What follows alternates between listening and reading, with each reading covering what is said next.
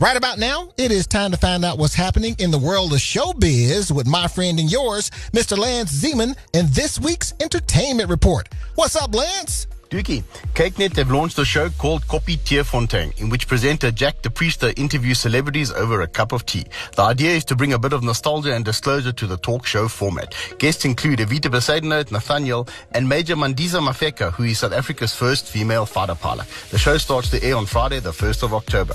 And Eminem has taken one of his most famous lyrics from Lose Yourself and turned them into a restaurant. Mom Spaghetti recently opened its doors in Detroit, and on the menu is spaghetti with or without meatballs, as well as the spaghetti sandwich for all the carb lovers out there. Em has been working on the concept for a while. Last year, he even delivered Mom Spaghetti food to frontline workers at hospitals in Detroit City. A low-budget trailer for the eatery featuring Eminem in oven mitts is available to stream on YouTube. And in some other bits that you might have missed out on this week, buddy, Stanley Tucci has been cast as the legendary record producer Clive Davis in the upcoming Whitney Houston biopic I Wanna Dance with Somebody. Netflix have dropped a clip for the Kanye West docu Genius. The clip features a young West and Mos Def delivering a cappella version of two words. And just in time for Halloween, Amazon Prime have released a trailer for the television adaptation of the 1997 horror hit I Know What You Did Last Summer. The eight-part series will premiere on the streaming service on October 15.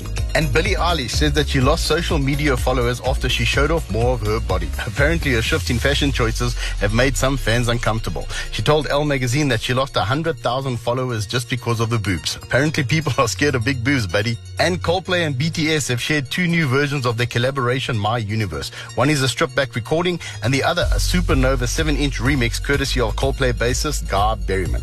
And Dookie, we've waited long enough. The only thing to do this weekend is to head on over to the cinema and watch Daniel Craig on the big screen in his last outing as James Bond.